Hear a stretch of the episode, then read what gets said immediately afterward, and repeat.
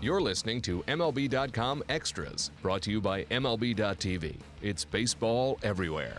The San Diego Padres have spent a lot of time simply restocking their system. Um, and so they had not only a good trade deadline, but a pretty good season when it comes to doing that. So let's talk about that. I am Alyson Footer here with Richard Justice, who knows everything going on with all 30 teams. Richard, uh, when it comes to the Padres, so the last two months, they have flipped James Shields, Fernando Rodney, Drew Pomeranz, Melvin Upton Jr., and Andrew Cashner. They got eight players in return.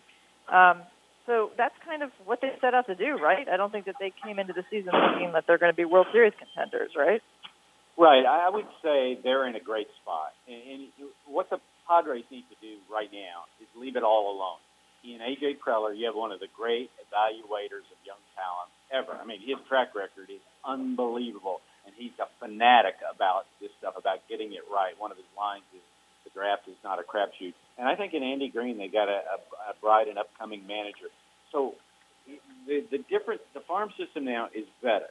And as you see with Jankowski playing, with Rodon playing now, they're younger. They're going to be interesting. Padres fans are going to watch them and say, okay, these guys have a chance to get better. Uh, Hunter Renfroe will be here next year. The, the, what what the part the division in the farm system is that there's really good position players at the upper levels. We'll see them next year. That's what the trade of Matt Kemp opens up.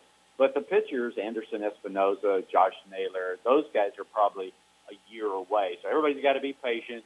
But these are interesting times you know, to be a Padres fan. And, you know, they went for it two years ago. Matt Kemp, Wil Myers, all that. They went for it. There's nothing wrong with that. With changing the conversation in your hometown and saying, okay, we're we're going to give you a reason to come to the ballpark. But now you have to build just a very stable, sound baseball operation, and they have the right people in place. So let's watch them grow. Yeah, I thought it was interesting because like a year ago, I was thinking they're in big trouble. I mean, they like you said, they went for it a couple off seasons ago. They had this, uh, you know, they they really just drew a lot of people in attention wise, um, and then it didn't work out. And then I'm thinking, oh my God, like they got rid of a lot of talent trying to get to that roster, which did nothing. But I guess the Kimbrel trade kind of, you know, kind of set off this this new wave. Um, and and so I guess that in, in that respect, we have to think that they really aren't as far off as maybe we would have thought a year ago. Is that fair to say? That's real fair to say, and I would say next year they're going to be fun to watch. Now, how quickly does the young pitching come around? You know, uh, one of our draft picks, Cal Quantrill, recover hasn't thrown a pitch since Tommy John surgery coming at his career at Stanford. Josh Naylor's a young guy. Espinoza's a younger guy. But these are big, high-end arms, and I tell you, okay, you can't say it enough.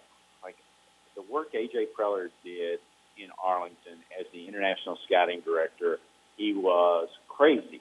I mean, he never slept. He found players everywhere, and he will do that in, in San Diego. And what's happened now, I think, is they, for once and for all, turned the page. Okay, we are who we are. We're going to have to do a traditionally player development system and and we're going to be okay. We're going to do it this way. And I think you know, I think AJ what AJ builds when they when they turn the final corner, and it may be. I think they'll be interesting to watch in 2017. But I think in 2018 they got a chance to compete. This is how you do it. Look, this is how the Dodgers are trying to do it. It's no it's no coincidence that the Rockies are competitive now when they have all those young pitchers that they they they developed themselves that that's how you do it. You know, that's true for the Red Sox and the Yankees, but it's also true. It's especially true for the Padres, the Rays, the teams that don't have as much money.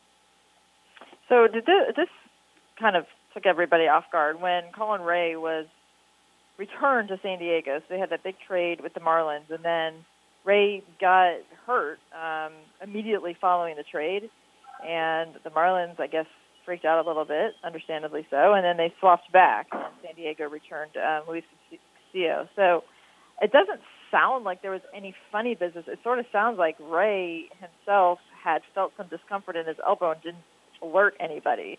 And it seems like everybody was okay with that explanation, right? Yeah, I think so. It's, it just makes it.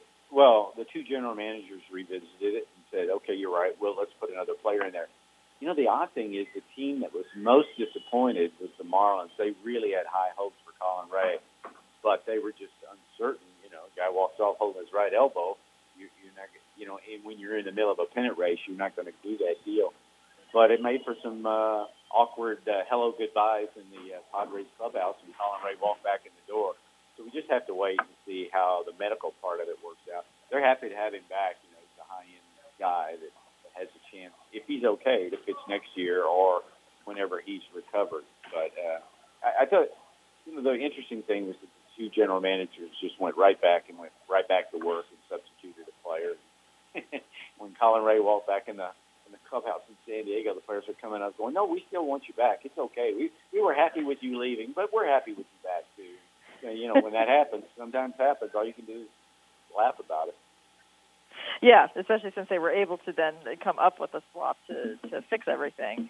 Um, it doesn't always turn out that way. Um, and then just the last thing, this um, so the Padres they explain this to me. So they they traded Hector Olivera for uh, for Matt Kemp, and then uh, traded Matt Kemp, and I guess this is with the Braves. I'm sorry, I'm trying to get the, all this together. So it saved them like thirty million dollars, right? So it was like, here's a player that we don't really want anymore. We'll take the player you don't want anymore, and then they ended up saving a lot on Kemp's uh, contract. So that was the goal, right?